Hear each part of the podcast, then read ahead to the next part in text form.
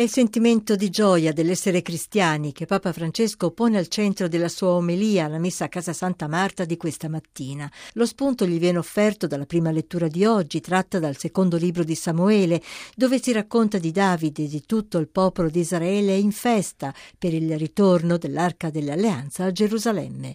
L'arca era stata rapita, ricorda il Papa, e il suo ritorno è una gioia grande per il popolo. Il popolo sente che Dio gli è vicino e fa festa e il re Davide Davide e con lui si mette alla testa della processione, fa un sacrificio immolando un giovenco e un ariete grasso. Con il popolo poi grida, canta e balla con tutte le forze. C'era una festa, la gioia del popolo di Dio perché Dio era con loro. E Davide balla, balla davanti il popolo, esprime la sua gioia senza vergogna e la gioia spirituale dell'incontro col Signore. Dio è tornato da noi e questo ci dà tanta gioia. Davide non pensa che è il re e che il re deve essere distaccato dalla gente, la sua maestà, no?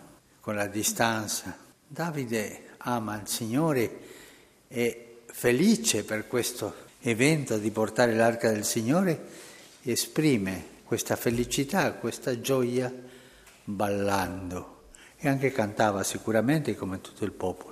Francesco fa notare che succede anche a noi di sentire la gioia quando siamo con il Signore e magari in parrocchia o nei paesi la gente fa festa. Cita poi un altro episodio della storia di Israele, quando venne ritrovato il libro della legge al tempo di Neemia e anche allora il popolo piangeva di gioia, continuando anche a casa a festeggiare. Il testo del profeta Samuele continua descrivendo il rientro di Davide nella sua casa, dove trova una delle mogli, Michal, la figlia di Saul. Lei lo accoglie con disprezzo disprezzo. Vedendo il re ballare si era vergognata di lui e lo rimprovera dicendogli Ma ti sei vergognato ballando come un volgare, come uno del popolo? È il disprezzo della religiosità exquisita verso la spontaneità della gioia col Signore. E Davide spiega a lei, ma guarda, era motivo di gioia questo, la gioia nel Signore, perché abbiamo portato l'arca a casa, disprezza. E dice la Bibbia che questa signora, si chiamava Micol, non ha avuto figli per questo. Il Signore l'ha punita.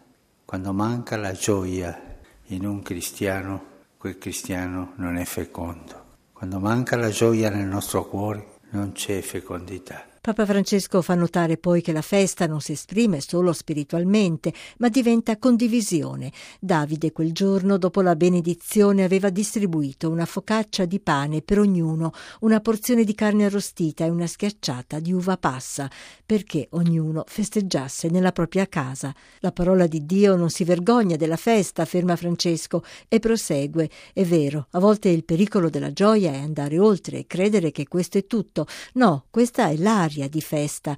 Ricorda poi che San Paolo VI, nella sua esortazione apostolica Evangeli Nunziandi, parla di questo aspetto e esorta alla gioia. Francesco conclude raccogliendo il suo pensiero. La Chiesa non andrà avanti, il Vangelo non andrà avanti con evangeli noiosi, amareggiati, soltanto andrà avanti con evangelizzatori gioiosi, pieni di vita. La gioia nel ricevere la parola di Dio la gioia di essere cristiani, la gioia di andare avanti, la capacità di fare festa senza vergognarsi e non essere come questa signora Micol, cristiani formali, cristiani prigionieri delle formalità.